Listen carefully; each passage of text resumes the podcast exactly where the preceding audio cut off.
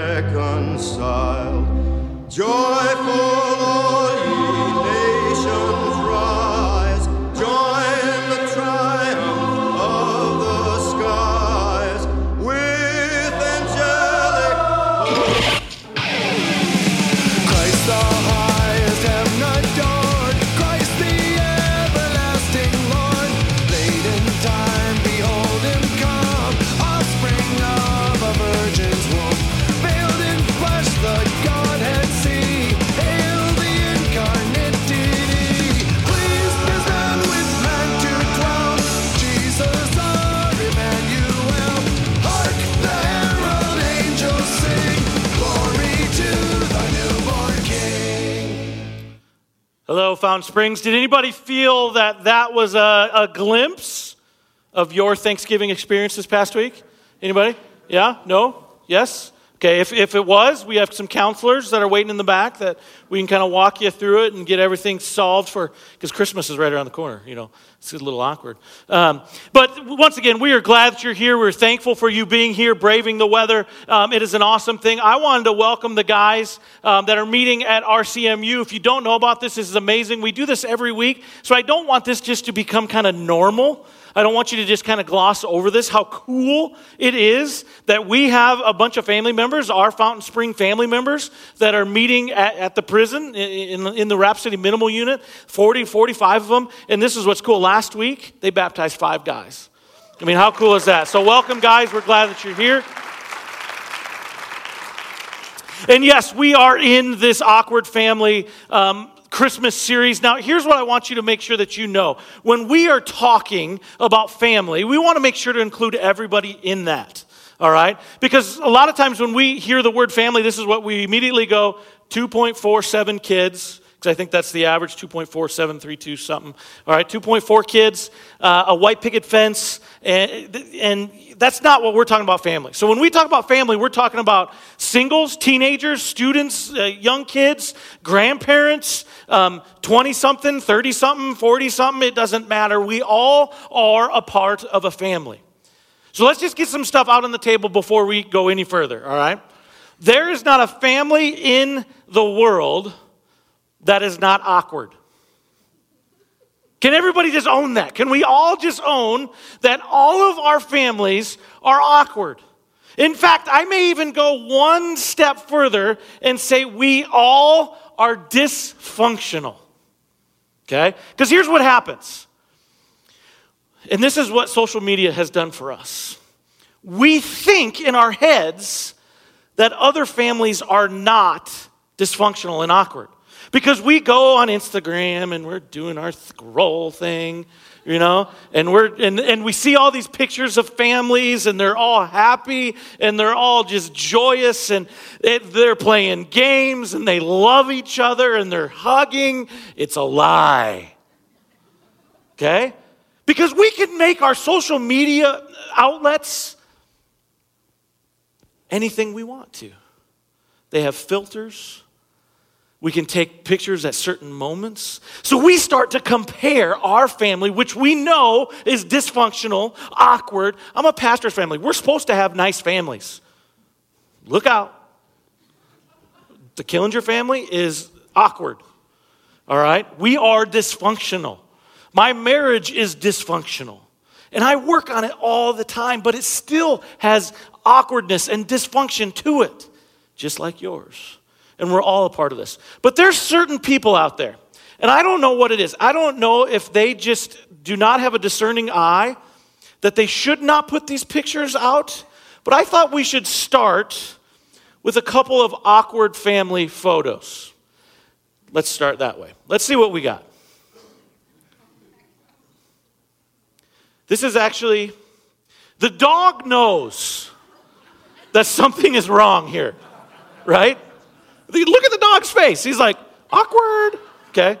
Same here. This la- labs, they're smart. I, I got a lab. And, and, this lab's going, they just didn't want me, because he's part of the family. So this one makes sense, okay, to me. Uh, and you know what's happening in this they're, they're planning a picture a family put you know the little cards that you send out in the foil envelopes and they're going this is a great idea we get a rocking chair all right all the girls could be lined up and the guy could wait i mean i don't know and this one i just these two ladies here are just going uh you can just tell because we are all awkward and that's the thing that i wanted to make sure that you understood we are all dysfunctional.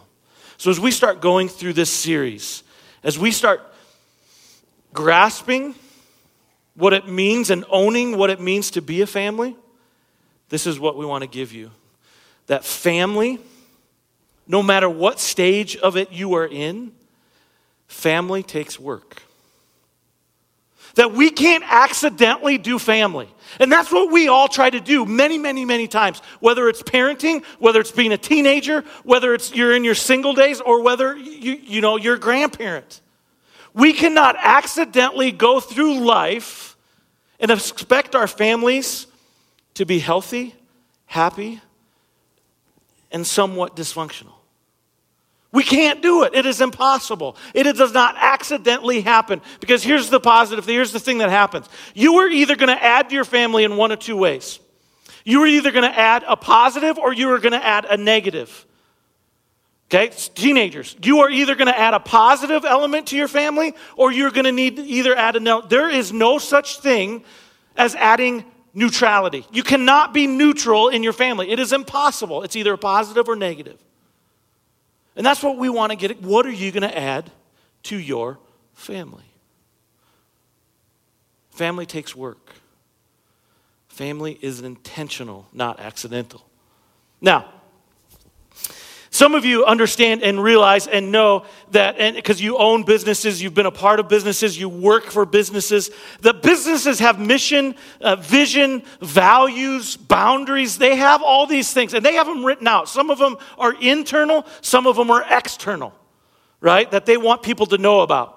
And this is what successful businesses do in order to accomplish their goals. Now, there is one of my favorite businesses out there, and, and we don't have one here in Rapid City. So if any of you are like businessmen and think this is a good idea, I will be your best customer, all right? Chick fil A. Okay?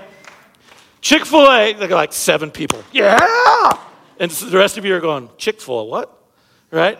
Chick fil A. All right, fast food chicken restaurant. Love it. If you're ever traveling, you need to go to Chick fil A. All right, gate C17, it's right next door to the Minneapolis airport. Right, you just go to gate C17, it'll be right. Just look at C17, it'll be right to your left. Okay, don't miss it because you can go there, okay? I go there every time I go through the airport, all right? And he, here, here's, here's their mission and vision statement, all right? Listen to this Chick fil A. To be America's best quick service restaurant, to glorify God by being faithful stewards of all that is entrusted to us, to have a positive influence on all who come in contact with Chick fil A.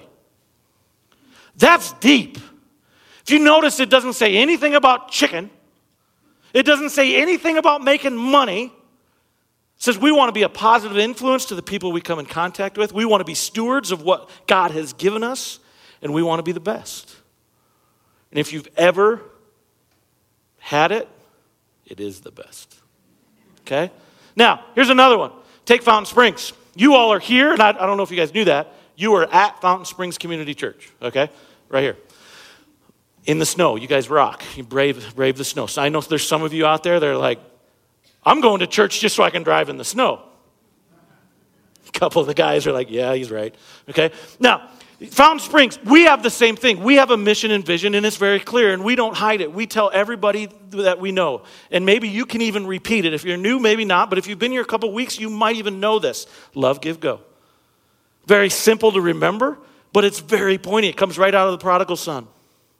Love, unconditional love, no matter what, no matter where you've been, no matter what you've done, no matter who you are, no matter what dysfunction comes from your family, we will love you we will love with everybody we lock eyes with in this community and in this world. Second one is, is um, uh, you know, giving, irrational. And maybe you, it doesn't even up here, it probably makes sense here, but up here, it doesn't even make sense. Irrational giving. Just, it doesn't even comprehend. We will give until it hurts. And we want our people to embody that too. To be giving to all those, and we're not just talking financially, we're talking of our, our time, our treasure, our talents, everything that God has given us. And the last one is go unwavering mission. That we know where we're going, we know the plan that God has, has designed for this church. I believe, you talk about 574 baptisms. I believe some of that, not all of it, because God's doing something here, but I believe some God's blessing that because we know where we're going. We have a direct plan and we're unapologetic about it. That we want to love people, to give to people, and to send people on mission to go and that's what we're about. But what happens is, yeah, there's a, there's a ministry context to that, and then there's a business context to that. But what happens is, when we go into our families at night, we come home from our jobs where we know where we're going, we know the destination of our, of our employer, we know the destination of our church, but we come home, we don't know where our families are going. Because we just sometimes go through our families accidentally. And that's what I want to get at tonight. I want to give you some practical ways that you can understand and grasp, and you can start going down a path of being intentional in your family. So here's the first thing I want to talk a little bit about values. Values are not taught, okay? Values are caught. Now, I just taught you on values, but the thing about it is, that if they're not caught, if they're not grabbed, if they're not absorbed into who you are, the teaching doesn't matter. You have to catch them. I'll give you a couple examples. The first example is this Have you ever been around a campfire? Hello? I got like bright lights on me. I can't, like, you guys are all sleeping or anything out there? Um, campfire, right? What happens after a campfire? You go inside, you know, you warm up a little bit, and what, what is there? S- smell, right? There's this smell that permeates every single thing that you have. Now, this may get a little bit past what we, we don't know each other that well, but you ta- I, I remember going to a campfire and I took off my, my boxers and I smelled the smoke. Some of you are going, okay, I'm leaving. I'm done. okay. Awkward. That's what the series is about. So I wanted to give you some awkward moments, right? But that smoke, it permeates everything you have. You get in the shower and you wash your hair, you smell that smoke. How about this? How about an accent? All right, we talk normal up here in the north, right? Who's laughing? All right? Yeah, we talk normal. You go down in the south and they talk funny. They do. They talk funny. They, they got this twang and these, they, they speak different languages. We had a pastor at my last church that he, there was times we had to put interpretations up on the screen of what he was saying. And I'm dead serious. He was from Alabama. And I love people from Alabama, but he just talked funny. But you don't go down there on vacation, even a two week, three week, four week vacation, and come home and talk funny. It comes over time. You catch it. You're not taught it. They can't go, you talk like this. You can't take, you, I can't even do it, right? That's my worst impression. But over time, you catch it. And it doesn't even matter if you are from the South, it becomes a part of who you are. Now, let me give you one more personal example. Let me press into something. For those of you who have kids, if you get into your car after church and you put it in drive and you and your spouse or significant, you know, you're together and you're talking and you're leaving church and you're going home and you start griping about everything that was wrong with the church service and you got the 2.4 in the back and they're listening even though they're doing their own thing, here's what I will guarantee you. If that becomes a habit, your kids will walk away from the church when they're old enough and never come back because they caught what you were saying. And that is huge because even though you may not think they are watching and they are listening, grandparents, they are watching and they are listening, 20 year olds, they Teenagers watch you and listen. Teenagers, Kids like my, that are, I have my, a seven year old and a 10 year old, they are watching you and they're listening and they're following. So, why don't we actively pursue? Intentionally pouring into our families. You know what? I love this place. I've fallen in love with this church. I know this community. I've always been in love with Rapid City. But here's the thing even though we have a great church, a great place to serve, a great place to give, a great place to attend, you know what? Fountain Springs is not enough.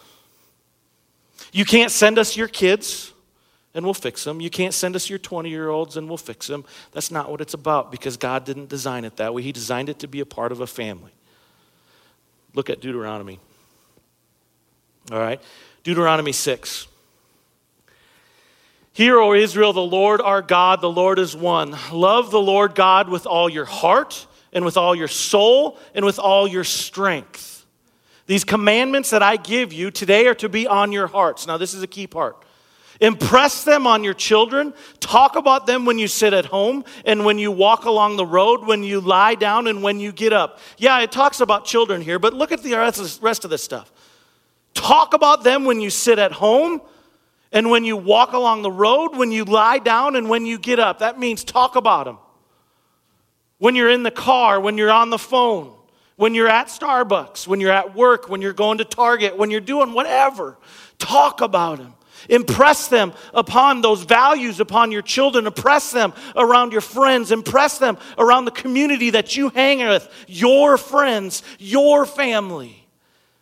It's very clear because Jewish culture knew that if it wasn't everywhere, it didn't matter. Here's another verse 1 Corinthians 4 16. All right, 1 Corinthians 4:16 says, "Therefore I urge you to imitate me." Now, if we just read that verse, we're thinking that that verse is just talking about imitate Jesus. But I didn't want, I always say you have to read verses before and verses after, never just read one verse. Um, so read it before and after. But if you go all the way to 1 Corinthians 11 1, this is where this verse is kind of explained. It's talking about the apostles. And what the apostles are saying is, You follow me because we are following the example set by Christ. It's the way God designed it. God designed us to imitate others in how they are living their lives. It's huge. It's important. How many of you, uh, finish this statement for me, if, if you can. You may never have heard this because you all are really good parents and you had really good parents. But do as I say. If any of you ever say that, I'm, I'm coming to your house. Because it's so wrong. Because just think, you, did you ever say, oh, okay, that makes sense, Dad? No, right? Not one of us. Because we imitate. God designed us that way. We watch other people. We watch other families. We watch our grandparents.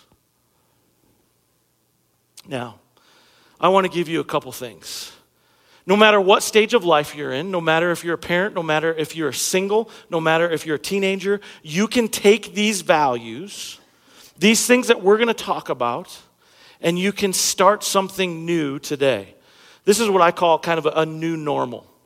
All right? We all have dysfunction. We've already owned that. We all know that. We all have problems. In fact, many of us are from broken homes right? Where there are some pretty serious issues, but why not today? Why don't you start a new normal? Maybe you're in a marriage right now that is really struggling.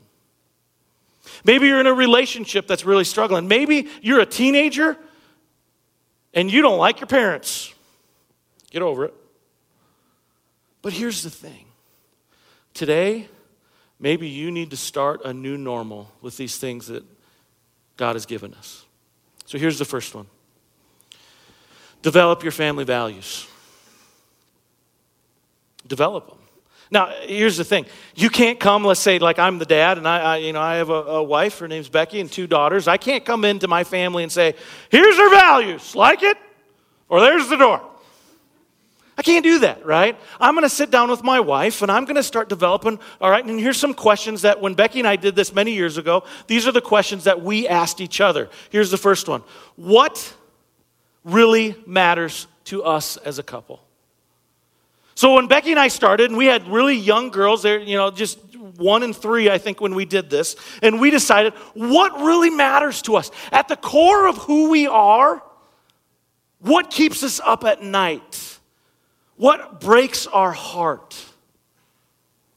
And we started to write all those down. We came up with probably 30 or 40 of them. The next one is what do we want our girls in our situation, what do we want to pass on to your children? You could say, if you're a grandparent or if you're single, what do we want to pass on to the next generation, even if they're not your kids? And start writing those down. Here's a couple examples, all right? I'm not going to give you the Killinger family values, even though they're, uh, they're on the app, all right? So don't, don't copy. That's just, I learned that in Spanish class. You don't copy people, okay? You get in trouble, all right? So, but I'll give you an example of our family. One of our family values, I'm not going to give you all four, we have four of them, but one of our family values is we want to be a family of adventure. So I want to have adventure in my marriage, and I want to have adventure as a dad, but I want to go on an adventure personally. And everything that I do, I want to have adventure in it because here's the fact of the matter the world out there right now, the world that we are living in, is telling a story. And I don't want our family story to be less than what the world story is. I want our family story to be amazing, and I want our girls to see that. Ministry is awesome. And what I get to do is awesome. And it's hard at times. It's draining at times. And I want them to see that marriage, though it has its trials, it's amazing. And I want them to see that. And so everything that we do has adventure in it. To our budget, sometimes that's really an adventure, right? But we budget our money so that we get to take our girls on adventure. As you get to know me, you will see. We'll go to Cancun, we'll go to Riviera Maya, we've been to Jamaica, we've been all over the world. Because we but we give up other things and every month we set aside money to take our family on adventure because we think it's so important. And everything affects it. Whether we're, in fact, today my wife was, was, was laughing at me, and I'm like, what? Says, you can get our girls to do anything. And I'm like, what do you mean? I, I, I thought it was like a bad thing. But she says, it's awesome. So you wanted Kira to put away some stuff, and you got out your phone and you turned on your timer, and it says, if you do this in 15 seconds, it's like totally unattain, unobtainable, totally unattainable. And she, I, I said, oh, do it, Kira. You, you got this. Boom. She bolted downstairs, ran into, I heard doors slamming. I heard things coming about, and she made up 15.42. I gave it to her. I was a generous dad. Right? And she got a prize for putting away, I think it was like hairbrush and stuff. That just drives me nuts. It's just all over, the long hair. But I'm making things adventurous. Now, if her mom would have come in, and I love her mom dearly, but if she would have just said, hey, girls, put away your stuff, I would have been coming home tonight, and it still would have been there. Because that's just what the world we live in. So that's one of our family values. The keys to this is the leaders of the family, the leaders of the home, and maybe if you're single, you are the leader, but you have to be on the same page. That's the key to that. Now, next one is develop some family boundaries. Now, we can talk and I can teach, I can probably do a 10 week series on boundaries for your teenagers. So if you want some suggestions on that, you can come talk to me. Teenagers are like, oh, great, this youth pastor is horrible. Um, but I can gladly give it. I'm not going to give but I think there's other boundaries that we all need to have. Here's a couple examples of mine. That I will only be out, my goal is three nights a week. Four is my drop dead maximum. I'll never go past four. Because we have a value that I am home at night and put my girls to bed, pray with them at night, do devotions with them at night. That's a value to us. And so, in order to protect that value, I put in boundaries. I can be out three nights a week, four is the maximum. Now, there's times when I travel and things like that. Been to the Philippines, I'm going again in January, all that kind of stuff. But that doesn't matter. That, those things happen. But by protecting a value, we put in boundaries. So, parents, Maybe you need to put in some boundaries. 20 year olds, the boundaries that you put in now will affect your marriage, will affect your parenting, will affect your grandparenting. Start putting them in now. Teenagers, really start putting them in now. And that's just an example. There's so many different boundaries. Boundaries in your budget. We will not spend more than we make. Makes sense, right? But the people like us, I have a Dutch wife who hates to spend money.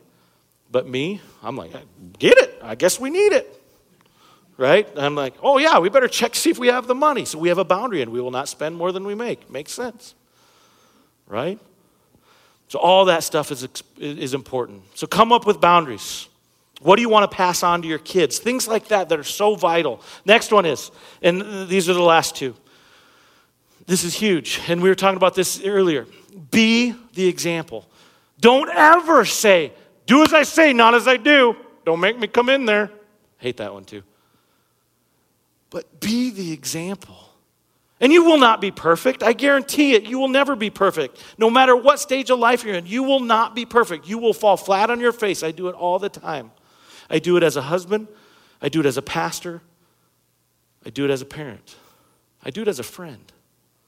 You will always fall flat on your face, but always strive to be that example. Be that person that people can look up to, that they can Im- imitate. The direction you are facing has a lot to do with your destination. So if you don't know your values and you don't know where you're going as a family, it's hard to know which direction you're facing. And your kids and your grandkids really have no idea which way you're facing if you don't. And the last one is this make them catch the vision. Deuteronomy 11 uh, says this Write them on your doors and gates so that both you and your children will live as long time in the land of the Lord promised your ancestors, as long as the skies are above the earth. Write them on your doors and your gates. You know, that's the thing. I go into people's homes. This, this, this Thanksgiving, I got to spend it in somebody else's home. And you know what I do? I don't know, maybe I'm, maybe I'm weird, I don't know. But I walk around their homes and I look at what's on their walls. And I can tell what they value by what's on their walls. Do it sometime. In this home, I saw pictures of their wedding, I saw scripture, I saw pictures of their kids, picture of their dog. But that's what they value. That's what was important to them. Write them on your doors and gates. Did you know that right here on the, on the West Campus, we have love, give, go wallpaper.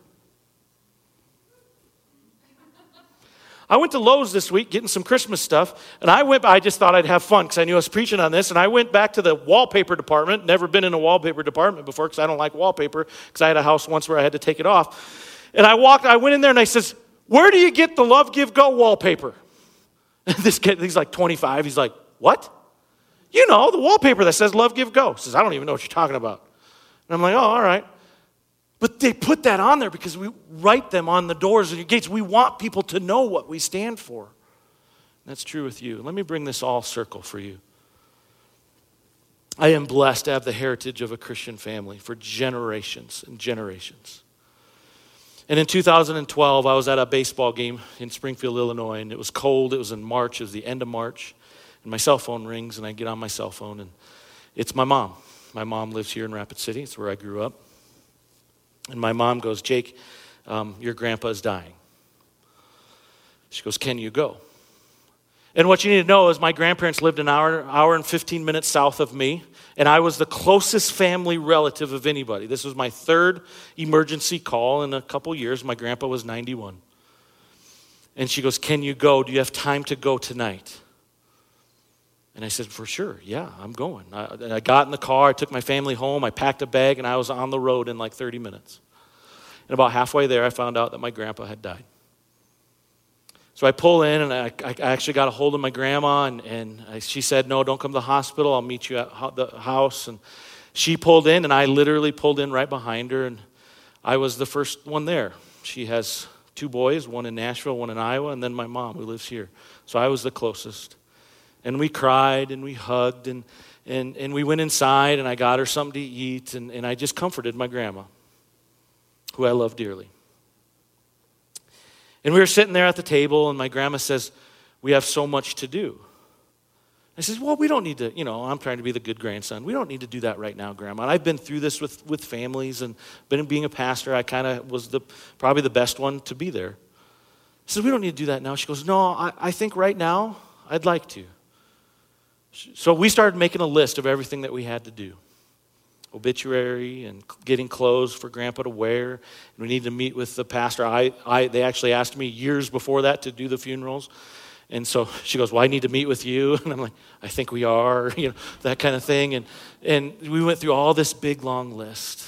She goes, Well, why don't we write his obituary tonight? And that's maybe what all we'll do. I said, Okay, we can do that. So I pulled out my laptop and I said, Let's start writing. Da da da da. You know how they all start, where and when it happened, when he was born, all that kind of stuff. And we got about through the first paragraph and we'd been spending like 30 minutes on it. And I go, Grandma, do you think that grandpa maybe wrote this out? And it, a light bulb came on. She ran back into his office, into his safe, opened it, and there was an in case of death sealed manila envelope. And she came out with a smile on her face and she put it on the table. She says, Why don't you open it?